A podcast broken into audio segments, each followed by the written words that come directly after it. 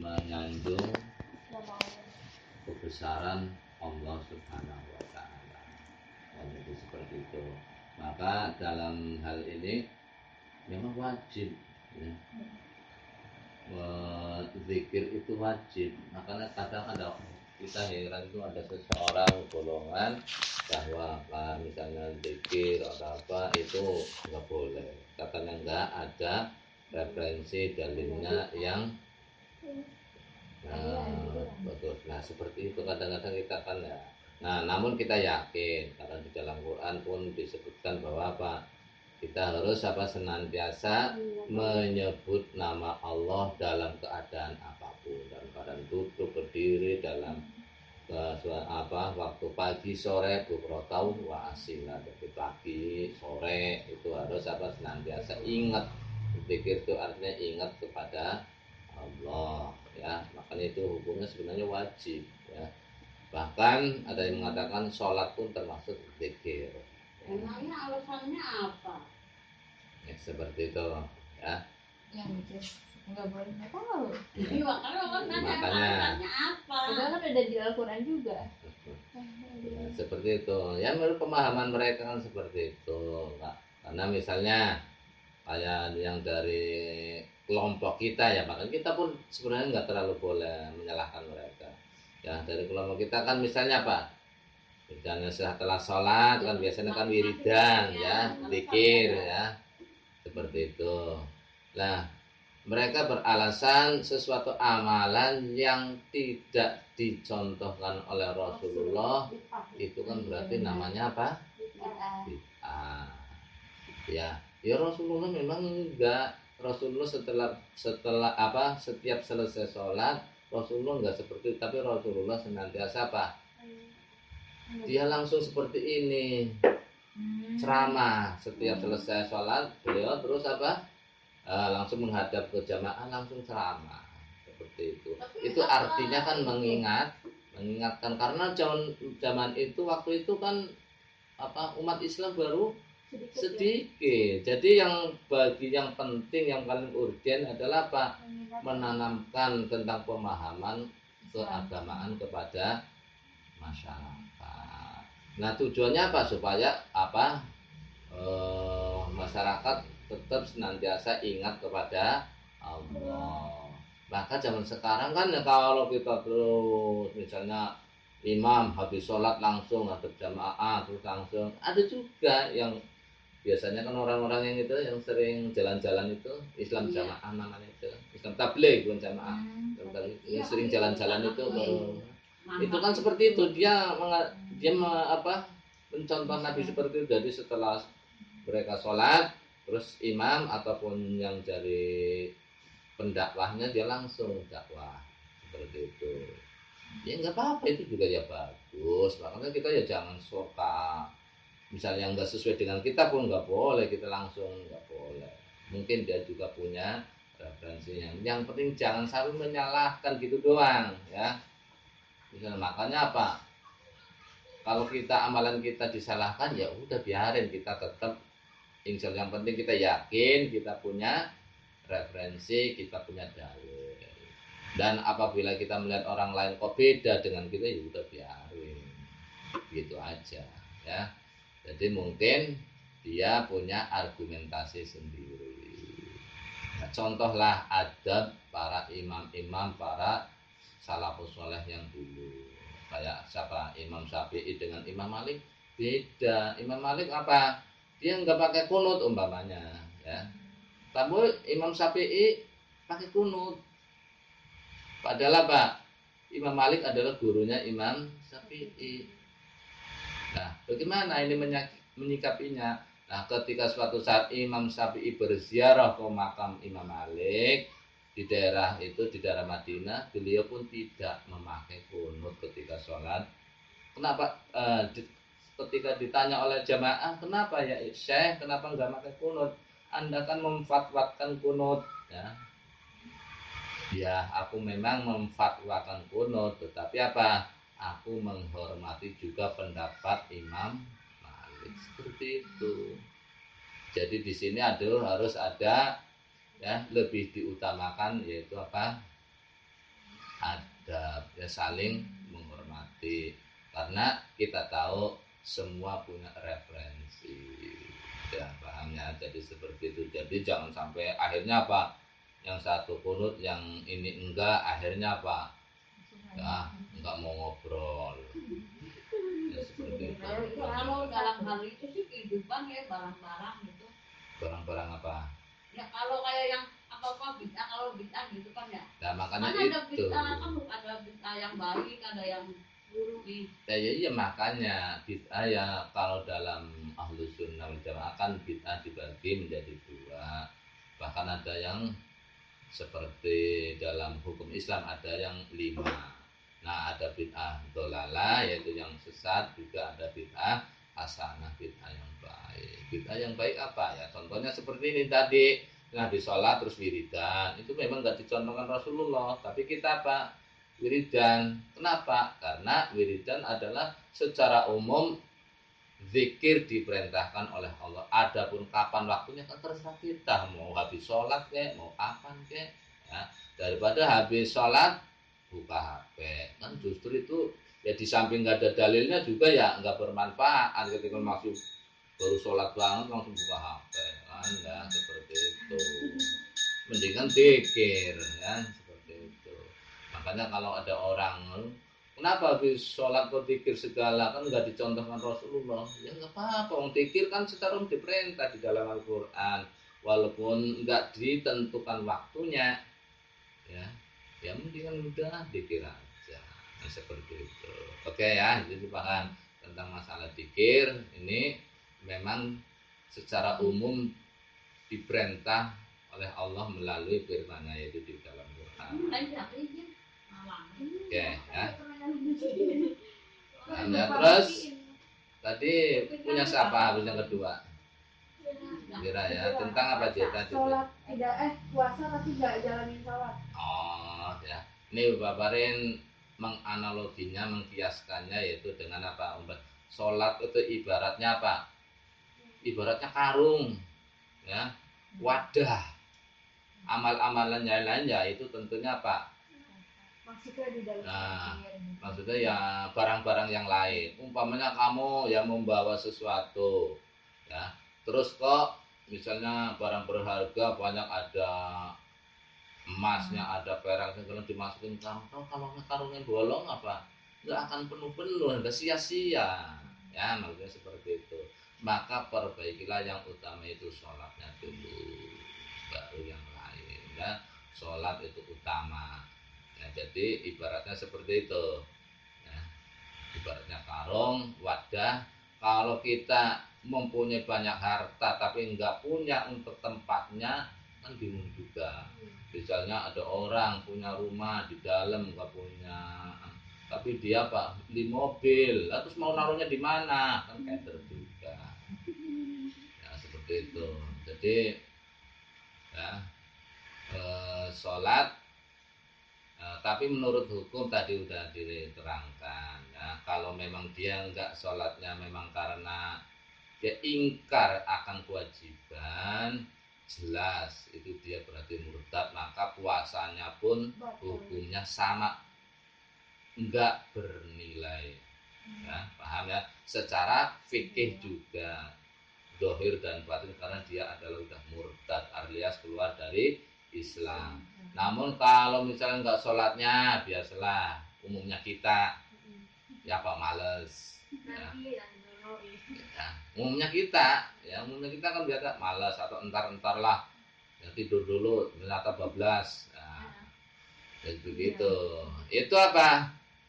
Secara hukum ya itu nggak membatalkan secara fikih, puasanya tetap masih sah, ya. Tapi pahalanya yang berkurang, ya bukan berkurang lagi. Tidak berpahala ya, makanya ya seperti itu. Kalau memang puasa ya kalau bisa ya yang semangat sholatnya juga, yang ibadahnya bukan sholat juga, yang ibadah lain juga, terutama yang wajib-wajib. Oke ya, jadi itu tentang apa, hukum misalnya puasa tapi nggak sholat, gitu. Analoginya seperti itu. Terus yang terakhir si siapa? Nadia tentang apa? Nah, menyakiti hati orang lain. Ya. Itu yang memang secara hukum sudah pasti itu dosa. Itu dalam bahasa ini syariat itu kan namanya menyakiti atau mendolimi orang, itu pasti itu dosa. Bahkan ya baik secara fisik, misalnya menyakiti secara fisik, misalnya mukulin, atau secara batinnya, secara psikis, jadi secara kejiwaan, secara hatinya, misalnya disakiti hatinya, itu pun sama aja, berarti zalim terhadap orang lain. Maka ini yang disabdakan Rasulullah itu orang-orang yang muflis. Muflis tahu muflis? Muflis itu artinya orang yang bangkrut. Ya.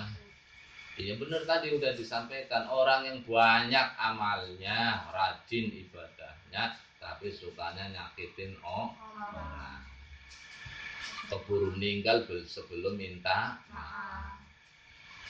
Itu misalnya ibadahnya mah iya rajin, tahajud nggak pernah telat, puasa Senin Kemisnya nggak pernah telat, tapi ya tiap hari nyakitin orang. Itu seperti dia nanti muflis, artinya apa? Dia membawa banyak sekali amal, ya amal ibadah. Tapi apa? Ketika nanti dihisab, dihitung amalnya, ya, ketika udah masuk mau, ya udah berarti kamu masuk surga. Ini dari belakang ada, ya tunggu dulu, nggak bisa. Dia waktu di dunia pernah menyakitiku, nggak bisa. Akhirnya apa? Untuk memenuhi apa menghutang-hutangnya, hutang karena dia pernah disakiti, didolimi, ya udah berarti apa ibadahnya dia kasihin ke kita. Berarti kita bertambah dong pahalanya. Hah? Pahalanya bertambah. Ya iya, orang yang disakitin ya, itu pahalanya bertambah. Karena apa? Karena dari dia ya. Umpamanya kebetulan yang apa? Kebetulan nih. Yang celaka apa? Yang celaka yang didolimi itu orang yang jahat umpamanya. Dia kan berarti dosanya banyak. Nah berarti ketika ngambil pahalanya kamu yang diambil, ya,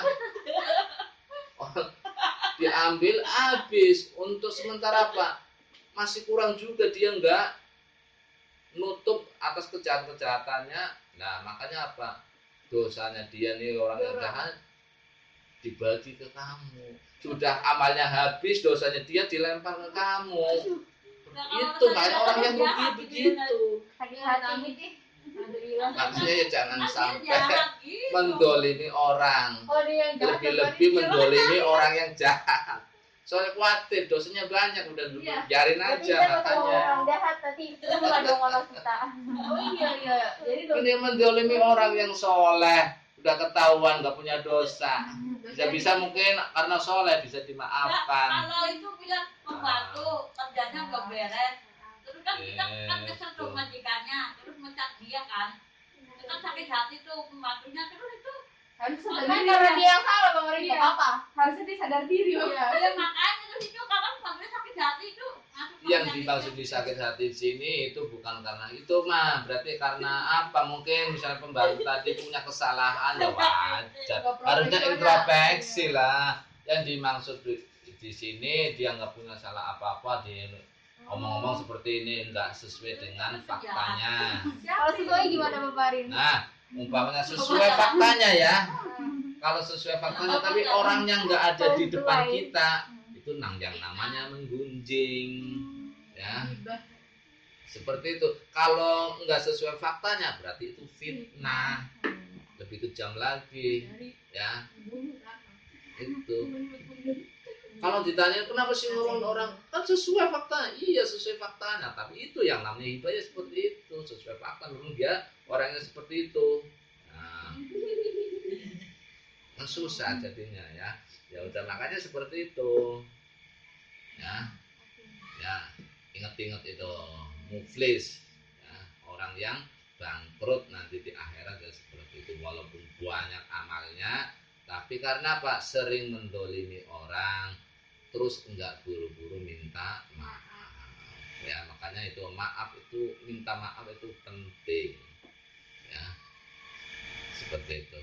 Tapi kalau selain maafin, kayak misalkan kita apa takut pas minta maaf takut dia malah tambah sakit hati, diomongin gara-gara ngomongin itu boleh cut. Aku lihat di TikTok gini katanya nggak apa-apa asalkan kita udah minta maaf. Apa dia yang baik-baik apa iya omongin dia yang baik-baiknya, muji-muji dia di belakangnya gitu katanya gitu.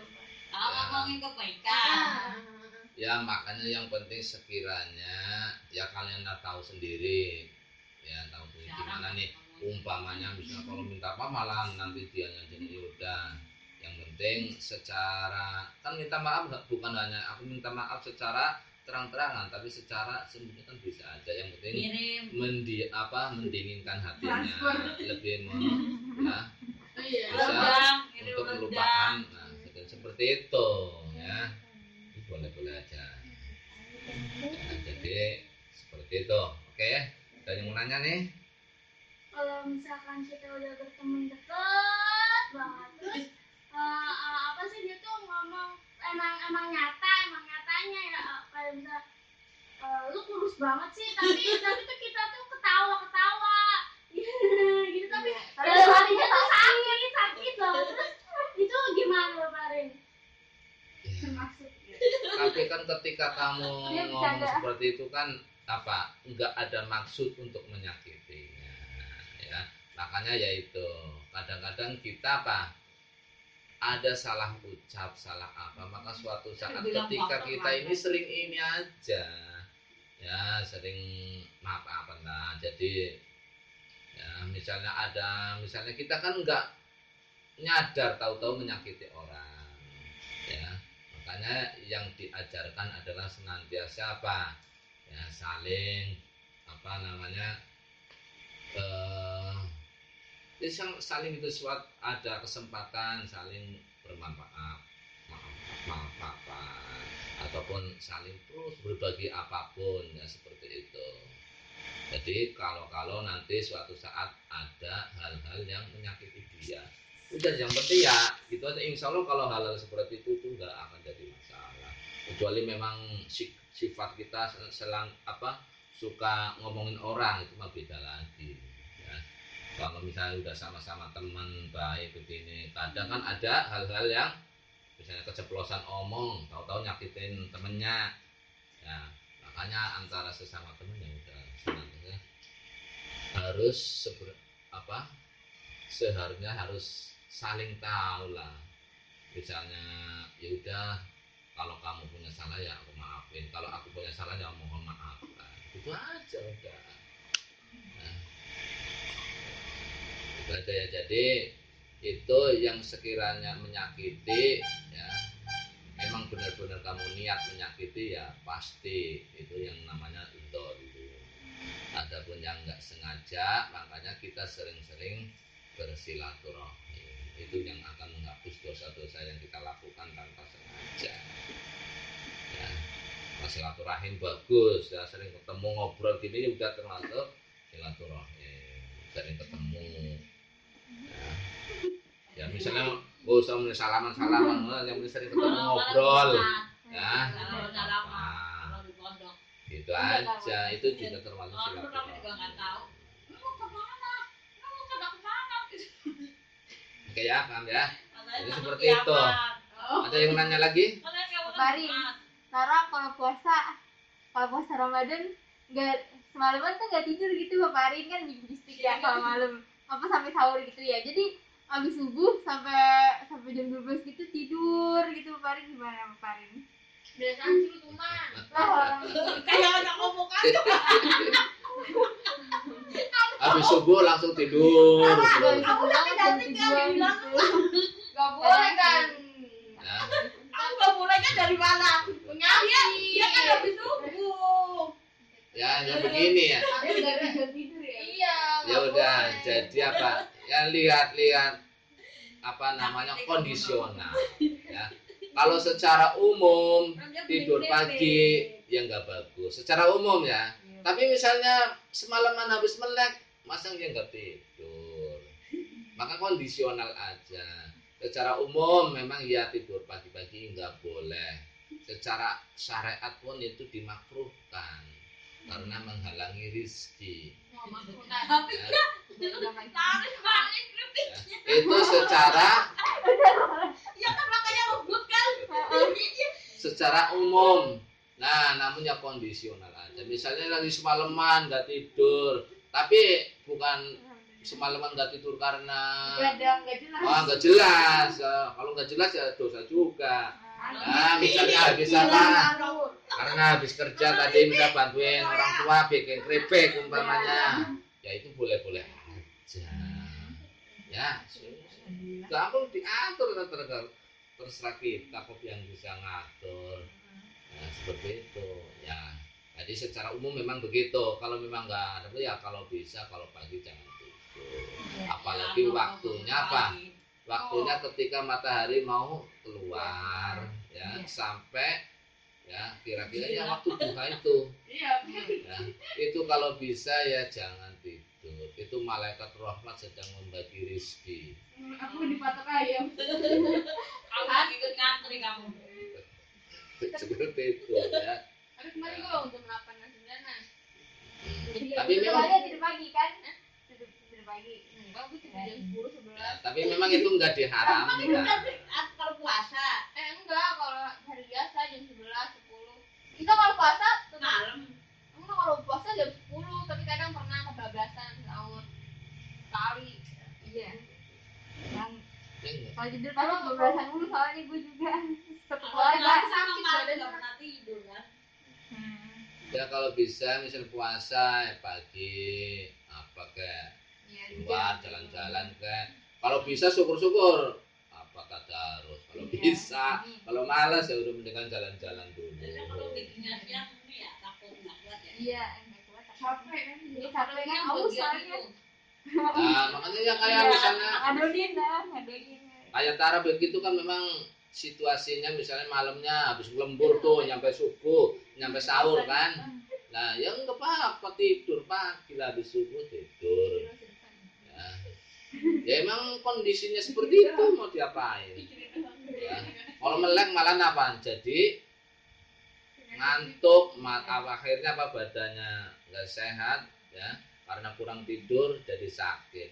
Itu namanya dolim juga, dolim terhadap diri sendiri. Ya udah kita pinter-pinter aja. Fleksibel ya. Gampang kan orang Islam apa? Gampang kok. Ya. Paling mudah. Yang penting ya jangan apa malamnya pulas, pagi ya tidur. Ah, itu ya. Gitu. Entah-entah puasa terus tidur dari pagi. Tapi dari kemarin bukannya gitu.